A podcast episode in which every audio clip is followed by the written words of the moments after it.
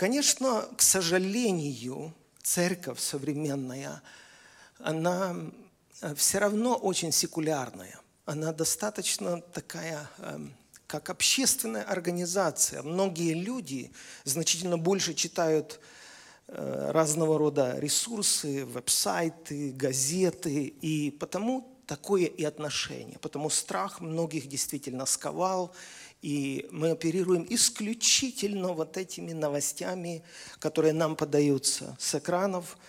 Но э, очень хотелось бы сегодня, я молюсь об этом, я нуждаюсь, чтобы Господь мне помог, передать вот этот божественный взгляд на события, которые предшествуют второму приходу Христа. В любом случае э, приход Христа неизбежен позже, раньше, мы все движемся в одном направлении. Мы все движемся к этому глобальному мировому событию. И Библия очень понятно говорит о том, многократно, какими будут события перед пришествием Иисуса Христа.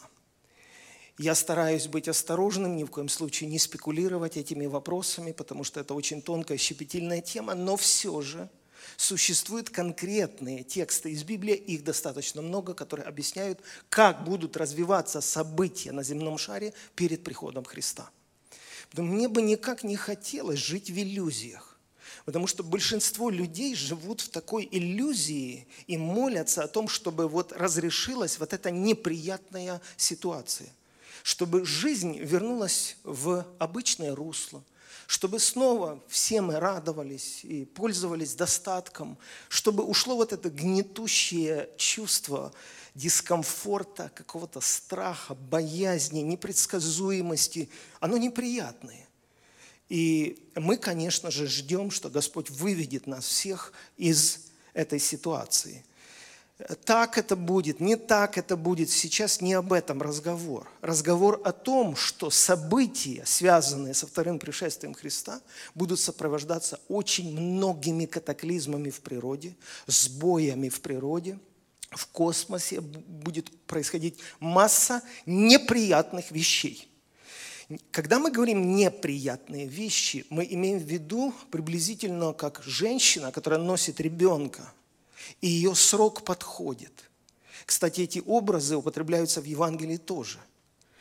А одновременно приближается событие, которое вызывает и страх, да, самый настоящий человеческий страх, и боль, и ожидание радости. Потом так Христос и сказал, когда женщина рождает, она терпит скорбь.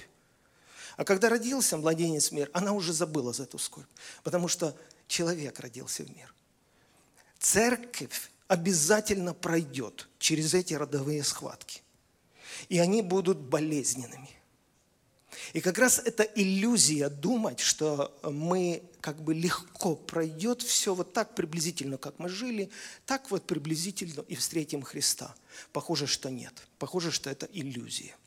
И чтобы нам не оказаться, как говорится, у разбитого корыта, давайте попробуем развеять эту иллюзию – я хочу показать вам картину э, известного швейцарского художника Хадлер, его фамилия. Картине больше ста лет. Вот эта картина, как бы вы ее назвали? А, если можно ближе показать этот образ. Она называется очень интересно. Она называется «Человек, лишившийся иллюзий».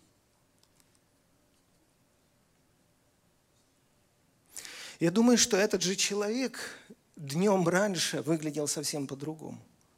Или неделю назад он выглядел совершенно по-другому. Но что-то произошло. А что же произошло? Что забрало его вот эту легкость и радость. Иллюзии развеялись. Он встретился с действительностью, с правдой, к которой, похоже, не был готов. А теперь происходит перезагрузка сознания, потому что он уперся в факты – которых отрицать бесполезно и неразумно. Вот я хочу начать с такого текста и вообще с вопроса, какой должна быть реакция церкви на смерть. И когда мы говорим смерть, мы же понимаем, есть несколько категорий смерти. Мы понимаем, что есть смерть духовная, мы понимаем, что есть жизнь духовная, когда человек рождается. Физически, биологически человек живет. И даже Адам жил, хотя Бог ему сказал, ты смертью умрешь. Но Адам жил. Соврал ли Бог? Нет, не соврал. Это осталась физиологическая жизнь, биологическая жизнь. Но из духа этого человека была вырвана какая-то очень важная составляющая. То, что мы называем жизнью Божией. То, что апостол Павел сказал, вы отчуждены от жизни Божией по причине вашего невежества и ожесточению сердца. То есть есть какое-то понятие жизни Божией, когда человек живет духовной божественной жизнью. Адам продолжал жить после того, как духовно умер. Потому есть одна категория смерти – это духовная смерть. Есть другая смерть – это смерть вечная. Как есть вечная жизнь, так есть вечная смерть. Как есть вечная жизнь, так есть вечная смерть. Следовательно, какой должна быть реакция церкви на смерть? Сегодня все озабочены одним единственным. Как остановить этот вирус, как остановить это шествие смерти по нашей планете. И как только удается это остановить, как только удается остановить войны, как только удается остановить теракты, как только удается остановить перевороты, фу, мы успокаиваемся, удалось. Люди будут жить, как только удалось спасти какого-то человека. Нам это ну, очень приятно, мы считаем это достижением, победой, ответом на молитвы. Нам очень неприятно, когда упали эти башни-близнецы в, в Нью-Йорке, и погибли люди. И недавно читал, э, э, сделали выписку людей, которые спаслись там во время этого теракта. Один человек э, не сумел поймать такси и не доехал до работы, он бы тоже погиб. У другого человека не сработал будильник в то утро. Третьему человека задержали в кафе, когда он ждал свою чашечку кофе, и он опоздал на работу. И мы просто думаем, ух, везунчики, как же им повезло, как же вот так сложилось интересно, что, что вот а, их маленькая проблема оказалась таким благом. Они спаслись в тот день от смерти. Но остается вопрос для нас всех, как верующих людей. Спаслись от смерти. Какой?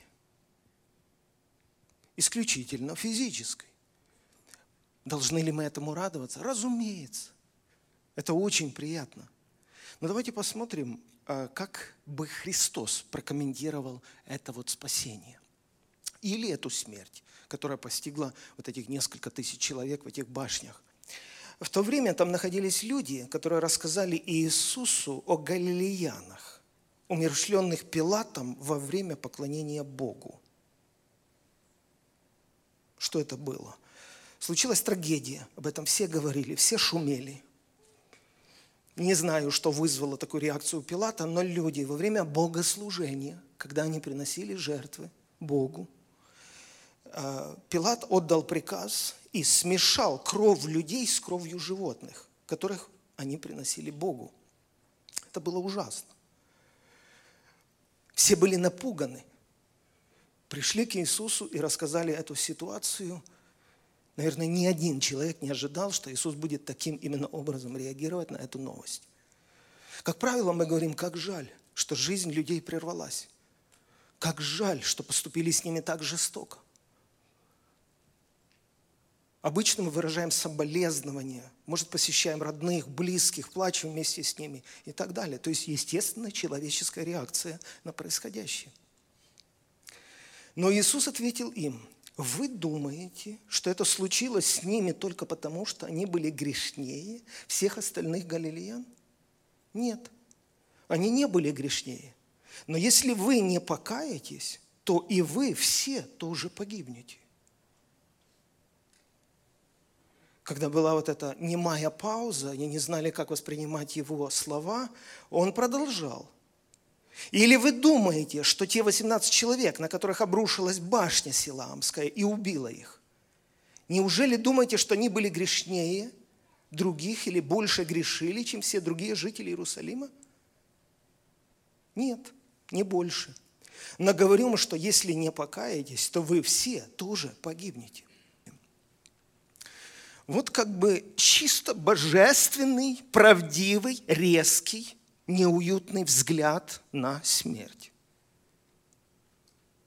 Жалко ли то, что погибли люди? Вопросов нет. Скорбит ли сердце Иисуса об этом? Конечно.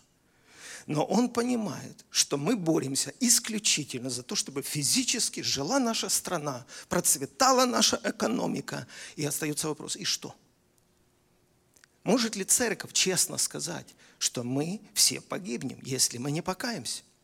Что наша нация идет к погибели, что каждый человек – который выживет в госпитале, вот этой эпидемии, он все равно в результате погибнет. Это всего лишь дело времени. Всего лишь дело времени. Не сегодня, так завтра, не завтра, так через год, не через год, так через 10 лет. В любом случае мы все идем в одном направлении. Жестко?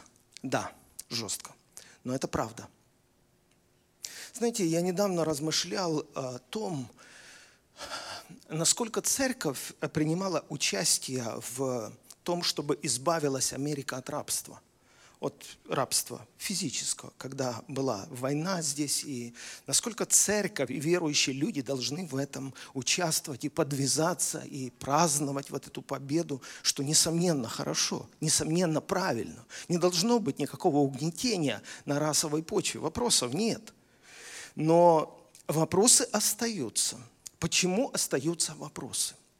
Потому что миссия церкви, как представителя Божьего на земле, она несколько в другом. Она заключается в другом, эта миссия. У нас несколько другой взгляд на рабство. У нас принципиально другой взгляд на рабство. Посмотрите, Христос жил во времена, где вообще рабы это было дело привычное. Ни одного намека на то, чтобы свергать и делать переворот и добиваться своей свободы. Апостолы ни одного намека. Интересно, при этом всем Иисус принес истинную свободу, настоящую свободу. Апостолы проповедовали многократно о свободе от рабства греха. Они действительно людям разных социальных слоев давали свободу, настоящую свободу. Потом что-то поменялось. И церковь стала настолько социальной, что она просто борется за свободу, в суды идет, домогается какой-то правды там в каких-то деталях – вы серьезно? Посмотрите, что пишет апостол Павел. И это, знаете, вот что интересно. Вот действительно, сегодня чернокожие люди, афроамериканцы, как они себя называют, или мы их называем, это сочетание двух слов – Африка и Америка, афроамериканцы. Африканские американцы, афроамериканцы. Всего мужчин афроамериканцев в Америке живет 6%. Всего всех афроамериканцев где-то 13%. Мужчин только 6% в Соединенных Штатах, а в тюрьмах Америки 40% мужчин афроамериканцев. И похоже, нас это мало заботит, что рабство греха настолько сильно захватывает этих людей. Главное, что мы добились свободы на, на таком уровне, обычном социальном уровне. Посмотри, как Павел учил о свободе от греха. Неужели вы не знаете, кому вы отдаете себя в рабы для послушания, того вы и рабы? Кому повинуетесь, или рабы греха к смерти, или рабы послушания к праведности? Ну и что, что человек может известным быть, и его уважает весь мир, как, например, Федора Достоевского. Еще при жизни этот человек уже был очень известным писателем, но был в страшном рабстве игровой зависимости, в страшном – он у своей собственной жены снял сережки, которые сам ей подарил, несмотря на то, что она носила ребенка в чреве от него. И она ему отдала, потому что он, бедолага, мучился, он не мог без казино жить. Ему не помогала ни слава, ни что. Он сам от себя прятал монетки в парке, в щели деревянной скамейки, чтобы когда не будет за что купить покушать беременной жене, чтобы он достал эту монету. Это ужасно. Я даже не могу представить, как дьявол издевается над человеком, который, в принципе, свободный человек. Но его воля парализована, и он не может выбраться из этого состояния. Это ужасно. Я не знаю большего унижения над личностью человека. Потом Павел говорит, смотрите, есть рабство праведности, есть рабство греха и смерти. И он говорит, благодарение Богу, что вы, быв раньше рабами греха, от сердца теперь стали послушными тому образу учения, которому себя отдали. Освободившись от греха, вы стали рабами праведности. Вот над чем работал апостол Павел. Работал усиленно, и, и у него это получалось. Он действительно освобождал людей.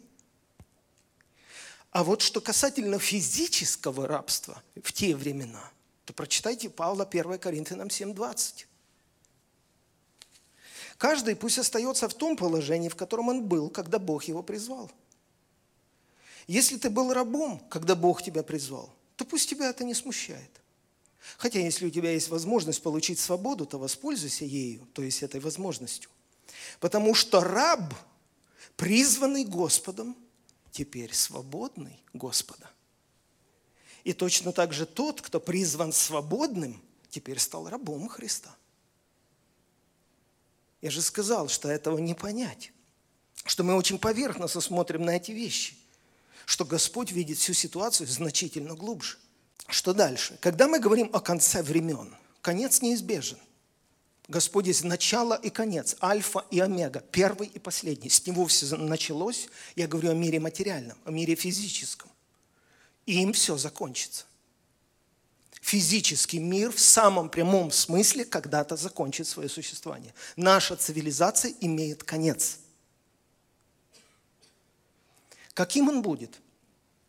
Чтобы нам не выглядеть, как тот портрет мы видели, чтобы это не был образ церкви – перед приходом Христа, когда мы освободимся от иллюзий и не будем готовы к действительности, которая нас ожидает, давайте лучше сейчас об этом говорить.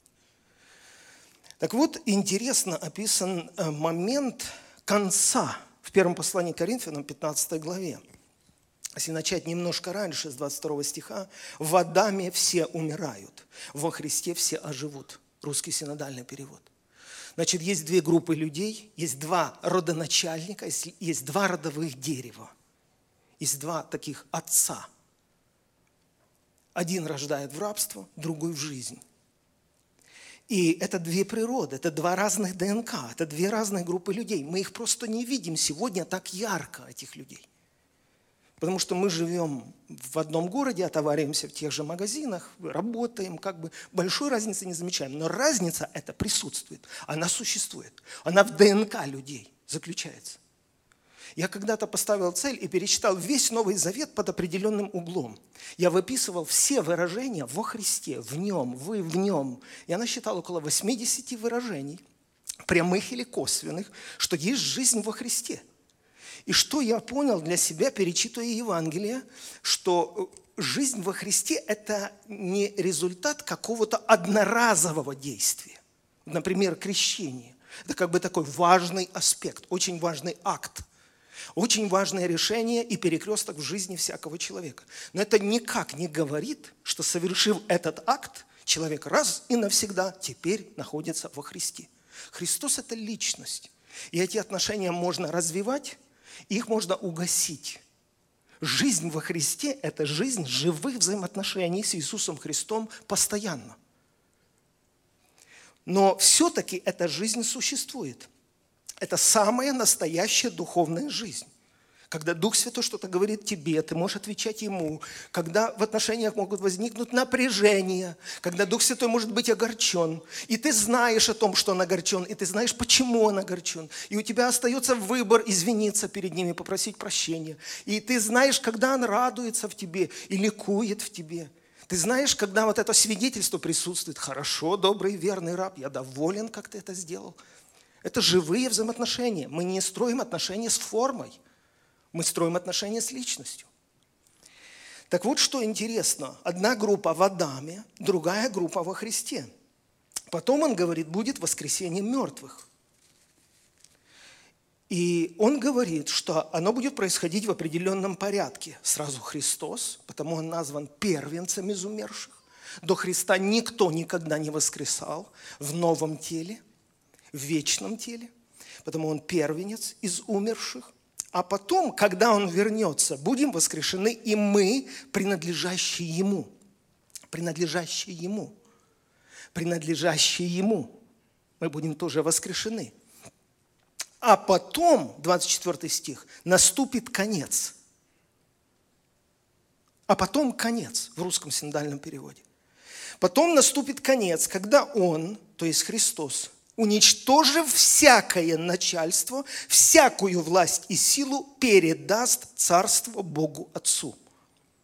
очень понятно написано, что параллельно с властью Бога Отца существуют еще другие разные силы, начальства и власти, которые представляют совсем другое царство. Это силы начальства, которые представляют оппозицию. У Бога есть ярко выраженный оппозиционер, который веками преследует единственную цель – создавать оппозицию противиться всему называемому Богом или святыней. И, и получается, что сегодня гармонии нет. Сегодня нет вертикали власти, где царствует только Бог. Из позволения Бога присутствуют силы начальства и власти, которым позволено до времени представлять оппозицию. Так что сделает Христос? Он упразднит всякое начальство он его дискредитирует, он его аннулирует, если хотите, он его ликвидирует. То есть не останется никакой силы, не останется никакой власти, никакой точки зрения, которая бы не покорилась единственной вертикали власти. О чем говорил Христос? Молитесь так. Да придет Царствие Твое, как на небе, и на земле да будет. На небе там совсем по-другому, чем на земле на земле, в Поднебесье существуют вот эти все версии, точки зрения, даже между нами. Даже между людьми в церкви они существуют. Нет четкой единственной власти, божественной и совершенной, потому что мы на земле. Так вот, с чем связан конец. Всякая другая сила, всякое другое мнение, оказывающее сопротивление воле Божией, будет насильно расформировано. Итого мы получаем две группы людей. Одна группа людей добровольно подчинилась Христу, почитает Христа, интересуется Его волей. Этих людей никто сегодня не принуждает к этому. Они просто созрели к этому, они просто поняли, что есть Бог, Создатель, Творец. И они подчинили свою волю в Его волю. Другие люди не так – Другие люди тоже в Бога веруют, но они в открытом бунте и противостоянии. Мы все еще отвечаем на вопрос, как будет выглядеть конец. Будет война, я скажу, самая настоящая, с кровью, со слезами и смертью будет война. Вот это внутреннее напряжение, противостояние, которое сегодня присутствует, но его сдерживает наша толерантность, сдерживает демократия в этой стране, все еще сдерживает вот эти настроения но по мере приближения конца будет самая открытая, последняя, ярко выраженная война. Не будет ничего гладкого и мирного. Схлестнется действительно царство Бога с царством дьявола. Это будет происходить на земле. Горе живущим на земле. К ним сошел дьявол в сильной ярости. На небе когда-то была война, его туда выбросили. Ему там места не нашлось. Нас ожидает война. Потом он сказал притчу, очень важную притчу, которая записана в Евангелии Луки, 19 главе, с 11 стиха. Когда они слушали это, присовокупил притчу, потому что он был возле Иерусалима, и они думали, что скоро должно открыться Царство Божие. И так сказал, некоторый человек высокого рода отправлялся в дальнюю страну, чтобы получить себе царство и возвратиться. О ком он говорит? О себе. Он говорит о себе. Просто в образе притчи. Некоторый человек, статный, важный, отправлялся в дальнюю страну, когда-то не поймут – до конца, что речь шла о его вознесении из мертвых. Но он сказал, но он вернется. Получив царство, он обязательно вернется в эту местность, которую сейчас покидает. И призвав 10 рабов своих, он дал им 10 мин, сказал, употребляйте их в оборот, пока я возвращусь, но я возвращусь. Верите в это, не верите, я вернусь. И когда я вернусь, я позову вас дать отчет. Но это не все. 14 стих. «Но граждане ненавидели его и отправили вслед за ним посольство, сказав, не хотим, чтобы он царствовал над нами». Значит, была еще такая группа людей, которые, когда он ушел, стали ему посылать такие письма, гонцов. Больше не возвращайся, мы тебя знать не хотим. Мы не желаем тебя видеть здесь. Ты для нас не царь, ты для нас никто. Но это не меняет того, что он сказал, я возвращусь. Я возвращусь. Потом мы знаем, когда он возвращается, и мы знаем, какой у него был разговор со своими, прежде всего, рабами, которые всерьез восприняли его волю. Это же о нас сейчас разговор. Этих рабов никто не контролировал, над ними не было надзирателей, никаких камер, ночного наблюдения, никто не вел никаких учетов. Ты вольный. Как хочешь, так и относись к его словам. Как хочешь, так и поступай с его ресурсом, который он тебе дал. Но он вернется, и он тебя позовет. Поэтому первый вывод, который я делаю, он обязательно вернется. И каждый из нас будет давать отчет, что мы делали, живя в теле – что было потом, после этого важного разговора с его рабами? 27 стих. «Врагов же моих, тех, которые не хотели, чтобы я царствовал над ними, приведите сюда и избейте передо мной». Даже не верится, что это Христос говорит. Мы, мы не привыкли Христа таким видеть что он сидит и наблюдает, как избивают людей, которые были в оппозиции к нему. Мы не привыкли Христа таким видеть. Бог Ветхого Завета, понятно, но Христос, чтобы такие вещи говорил о себе, мы не привыкли Христа таким видеть. Более того, только в русском синодальном так написано. Открывайте любой перевод, испанский, э, английский, любой. И вы увидите, что там написано по-другому. Там написано, врагов моих, которые не хотели, чтобы я царствовал над ними, приведите сюда и убейте прямо передо мной. Я проверил много разных переводов. Все переводы говорят о том, даже один перевод говорит «slander them in my presence» – «казните их в моем присутствии».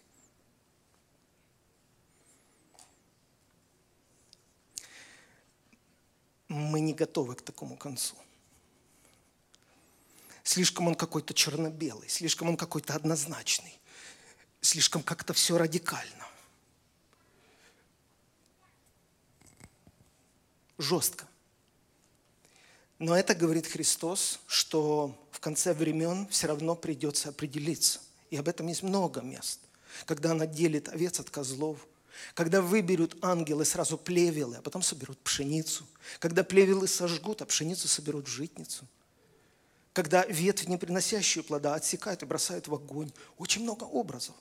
Когда смоковница, которая не плодоносит, ее надо срубить за нее заступается садовник, говорит, продли время благодати, я потружусь, если не принесет следующий год, тогда срубишь ее. Потому что предполагается, что это не дикое дерево, а это плодовитое дерево, фруктовое, она должна плодоносить. И потому э, конец будет громким. Э, сыны света и сыны тьмы проявят себя в полной мере. Когда Иисус был на Оливковой горе, Матфея 24 глава, ученики подошли к Нему и спросили Его наедине, «Скажи нам, когда это произойдет, и какое знамение укажет на Твое возвращение и на конец нынешнего мира?» Следите за постановкой вопроса. Какие знаки укажут нам на Твое возвращение? То есть они уже верят, что Он возвратится обязательно – и какие знаки ознаменуют конец нынешнего мира? Некоторые люди считают, что вот ответ Иисуса на этот вопрос уже сбылся. Когда Иерусалим был разрушен в 70 году, когда евреи были рассеяны, когда храм был разрушен, потому что Иисус говорит массу очень тяжелой информации в ответ на этот вопрос. Тяжелейшей информации. Но это некоторые так считают, что все, что Иисус говорил в качестве ответа на поставленный вопрос, оно уже как бы исполнилось. Ну, послушайте, ну давайте еще раз возвратимся к оригинальному вопросу. Неужели Иисус играет словами? Оригинальный вопрос звучит. Какое знамение укажет на твое возвращение и на нынешнего мира? Я не думаю, что Иисус их обманул или хитрил, или отвечал двузначно. Все, что дальше отвечает Иисус, имеет прямое отношение к нам, потому что оно объясняет, какие события будут предшествовать концу нынешнего мира. Там очень много всего. Я только некоторые фрагменты покажу. Иисус ответил им, 4 стих, «Смотрите, чтобы никто вас не обманул». Он говорит, что придут люди, которые назовутся Христами, и многих обманут. Потом вы услышите о войнах, настоящих и будущих. Но пусть вас это не пугает. Ну как не пугает? Легко сказать. Войны ведутся. Война подошла к нашему бэк-ярду. Ну как не пугает? Да, так будет. Это как женщина, которая ожидает рождения ребенка. Другой дороги нет для рождения ребенка. Не пугайтесь. Заранее избавляйтесь от иллюзий. Готовьтесь. Я вас предупреждаю, каким будет расклад событий перед моим пришествием. Будут войны, вы будете слушать и слышать о войнах, настоящих и грядущих. Пусть вас это не пугает. Все это должно произойти, но это еще не конец. Потому что народ поднимется на народ, и царство на царство. В разных местах будет голод и землетрясение. А в русском синодальном еще есть одно слово – мор. Глады, моры – это просто сложный язык старославянский. Я сознательно взял новую версию. А вот в синодальном переводе глады, то есть голод, мор, что такое мор? Это массовая смертность, это эпидемии, это чума, которая э, в одно время уничтожила пол Европы. Он говорит, это все будет. Да, утешительная проповедь сегодня, конечно.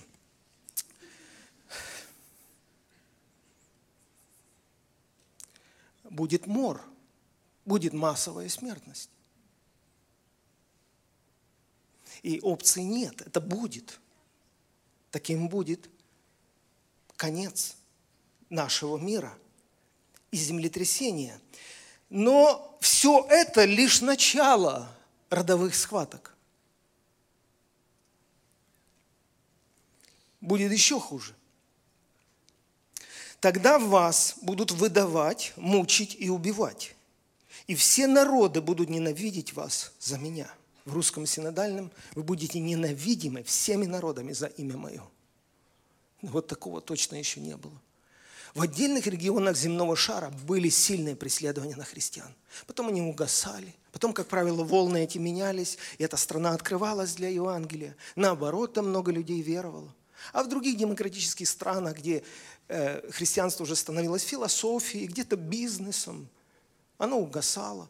Но чтобы весь мир одновременно возненавидел церковь, такого еще не было. Он говорит, что в конце времен вы хотите знать знаки, вы хотите знать знамения, вы хотите ориентироваться во времени, вы будете ненавидимы всеми народами за имя Мое. И это еще не самое худшее. Десятый стих. «Многие тогда отвернутся от веры, будут предавать и ненавидеть друг друга. То есть мало того, что мир будет разделен на два класса, вот этих ненавидящих церковь и саму церковь, оказывается, что в среде самой церкви будет разделение. Ну, читайте. Многие тогда отвернутся от веры. Это уже речь идет о самой церкви. И будут предавать и ненавидеть друг друга уже между собой снимаем иллюзии. В итоге, как мне думается, появятся две церкви. Одна церковь – блудница, которая будет заигрывать с царями, с мировыми системами политическими. А другая церковь – невеста. Чистая, отделенная и незапятнанная во все эти процессы. Принципиальная. Верная исключительно жениху. О, какая чистка нас всех ожидает. Да, это даже не чистка. Вы знаете, это выявление, это не чистка. Очищать себя сейчас надо. Это просто проявление нашей сущности. Потому что сегодня, я говорю, мы в очень удобном положении. Кто что думает, кто как живет. Ну, это дело как бы такое. Государство демократическое, мы все защищены, наши права защищены, да и все. Но поздно или рано – все будет сводиться к этому конусу. концу. И там произойдет вот то, о чем мы читаем. А, что сказал Христос в Евангелии Матфея, 5 главе? «Вас будут гнать, как гнали меня и всех пророков, бывших прежде вас». Он подчеркивает, меня гнали? Да. Я однажды ехал в машине, и я говорил, Господь, почему некоторые люди так неравнодушны ко мне? In a bad way. И я серьезно не, не так часто слышу голос такой очень понятный звучал очень понятный голос. «Меня гнали, и вас будут гнать. Моего слова слушали, и ваше слово слушать будут». И Христос говорит, «Меня же гнали, и вас будут гнать, а пророков, всех пророков гнали, бывших прежде вас». То есть это не просто какая-то неприязнь именно к христианству, это дух, Божий дух и дух Антихриста. Это, это противостояние – Помните Стефана, когда его побивали камнями, там вообще все евреи были. Там не просто язычники побивали еврея камнями, как часто пытаются интерпретировать, что церковь ну, как бы виновата там в веках, она что-то сделала против евреев, что тоже правда. Но смысл в другом. Там были все евреи, и первые, и вторые. И Стефан был евреем, и те евреи, которые били камнями, и Саул, который стерег одежды их. Все евреи. И все верующие. И все Бога веруют. Но как точно сказал Стефан этой группе людей? Он сказал, вы всегда противитесь Духу Святому. Как отцы ваши, так и вы. Что это значит? Ну вот, как хотите, так и понимайте, что это не просто противостояние ранней церкви и такого, ну, маленький росточек, который представляет Стефан, вот как раннюю церковь, и махрового ветхого иудаизма. Вот они столкнулись, христианство, ранняя церковь в лице Стефана и древний иудаизм. Стефан не так объясняет вещи. Он пророчески говорит, но-но-но-но, это не столкновение раннего христианства и древнего иудаизма. Это столкновение Духа Божьего с Духом иным. Ваши отцы жили, еще церкви не было, и раннего христианства не было. Но они тоже противились Духу Святому, как и вы. До церкви? Да, до церкви. До прихода Христа? Да, до прихода Христа. Одни и те же евреи, одни были исполнены духом пророческим, духом Христовым, как написано, дух Христовый вещал в этих пророках, а другие вот действительно на дух их не переносили. Вот интересно. То есть оказывается, что это вековая древняя война. Это не война двух религий. Это война Духа Божьего и Духа Антихриста. Она всегда была. Смотрите Иоанна 15, 19. Этот текст все объясняет. Вопросов не останется сейчас ни у кого. Все очень понятно. Это слова Иисуса Христа. Иоанн 15, 19. «Если бы вы были от мира, то мир любил бы свое. А поскольку вы не от мира, но я избрал или выбрал вас из среды мира – Поэтому ненавидит вас мир. И не надо искать мировую. И не надо говорить, ребята, может договоримся, может вы не поняли нас. Мы вообще не враждебно настроены. У нас нет никакого зла. Давайте попробуем найти разумную золотую середину. Ну серьезно, мы не хотим ни с кем враждовать. Мы люди мирные. Не получится. Очень простое объяснение. Вы выбраны из мира. И мир на дух вас не переносит. Он издалека вас чувствует.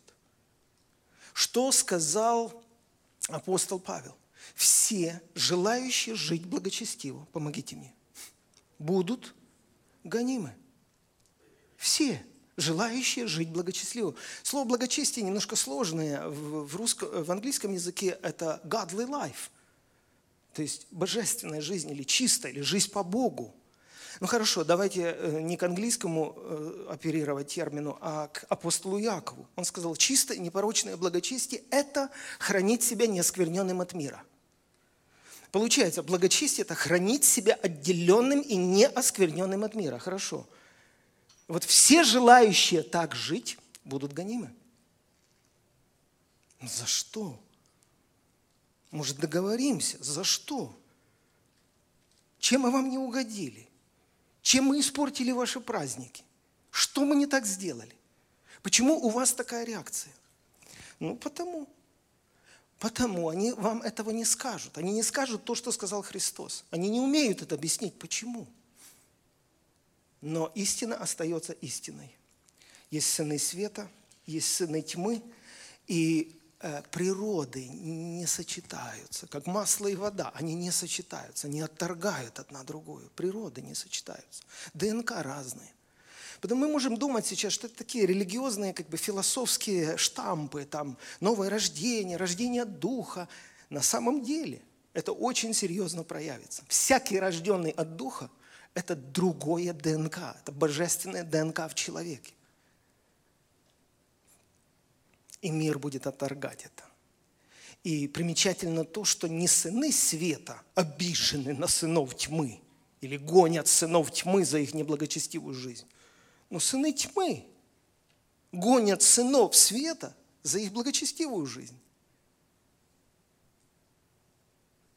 Потому что они неравнодушны. Потому что само наше присутствие здесь – это предзнаменование их погибели. Вот вам и расклад в конце времен. И последняя мысль перед молитвой – как же все-таки не иметь страха? Как вообще при таких ожидаемых событиях сохранять мир внутренний и доверие Богу? Тоже важный вопрос. Где-то прочитал такую притчу. Чума шла в город. Ну, чума, эпидемия, да. Шла в город и встретилась с монахом, который выходил из города. И монах спрашивает у нее, зачем ты идешь в город? она говорит, я хочу забрать тысячу жизней из этого города. Монах с сожалением пожал плечами и ушел.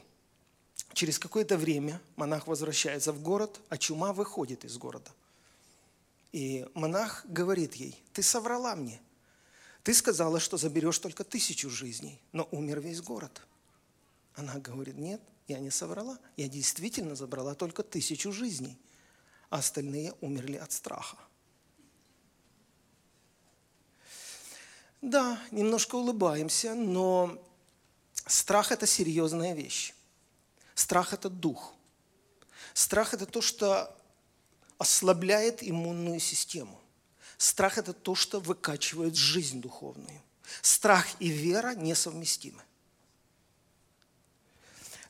Мы верим в меры предосторожности. Мы верим в разумный страх, когда ты боишься нарушать правила дорожного движения, поступать нерассудительно. Мы сейчас не об этом. Но есть страх, который парализует людей. Люди могут делать глупости под давлением страха. Вести себя неадекватно только из-за того, что они напуганы. Людьми можно манипулировать под давлением страха. Они будут выполнять любые твои приказы, если они боятся. Вот мы говорим, что мы не приняли духа страха. Страх – это дух. Братья и сестры, Библия ясно говорит, мы никогда не принимали дух страха. Это не тот дух, который мы приняли. Мы приняли дух силы, любви и целомудрия, сказал апостол Павел. Это то, что наполняет нашего внутреннего человека. Этому надо давать ход во время молитвы, во время исследований Писаний, во время размышления над всеми этими новостями, давай свободу Святому Духу.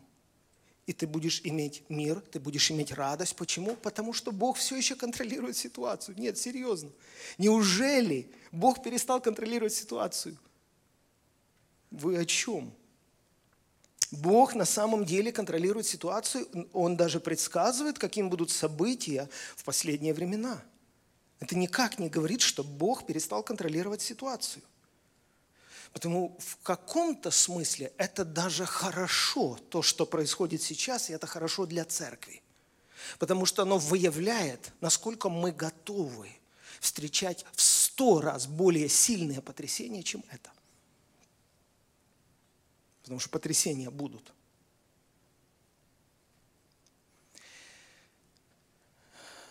Шестнадцатый псалом